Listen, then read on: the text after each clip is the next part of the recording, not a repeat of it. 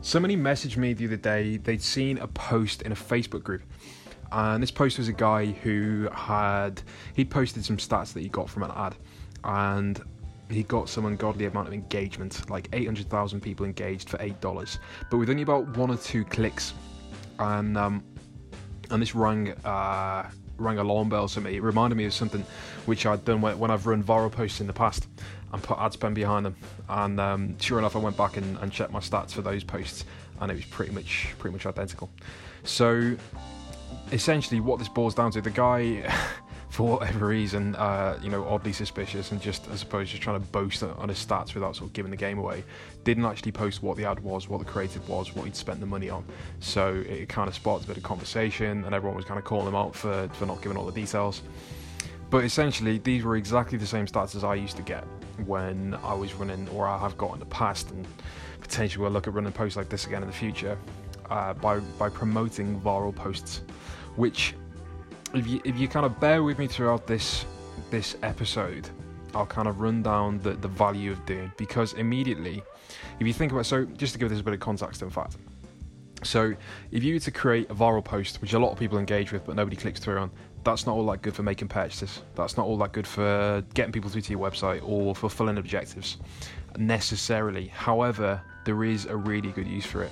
So, again, just to take a step back, this might be the best and the most effective way to do this is find an image or a video or something that's already gone viral, it's already proven itself on another page, and then repost it from your page.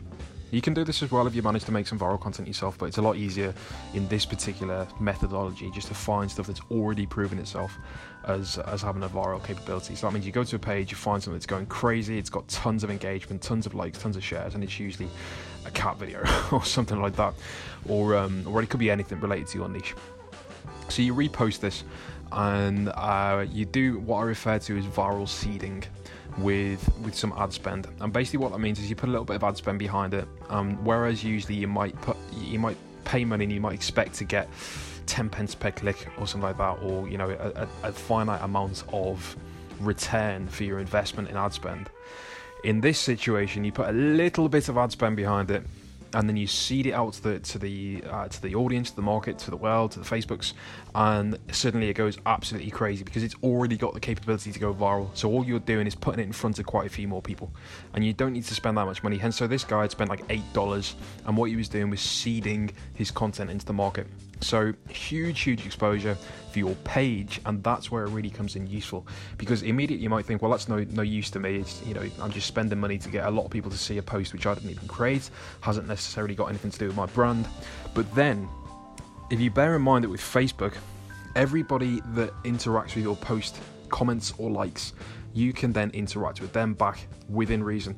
So, for example, anybody who likes, reacts, comments, shares, we'll stick with likes or reacts to at the moment. So that means that they might uh, thumb up, they might like, or they might um, they might react with a with a ha ha, whatever whatever they actually call it, or with a heart, or with a laughter, um, with any of those reactions.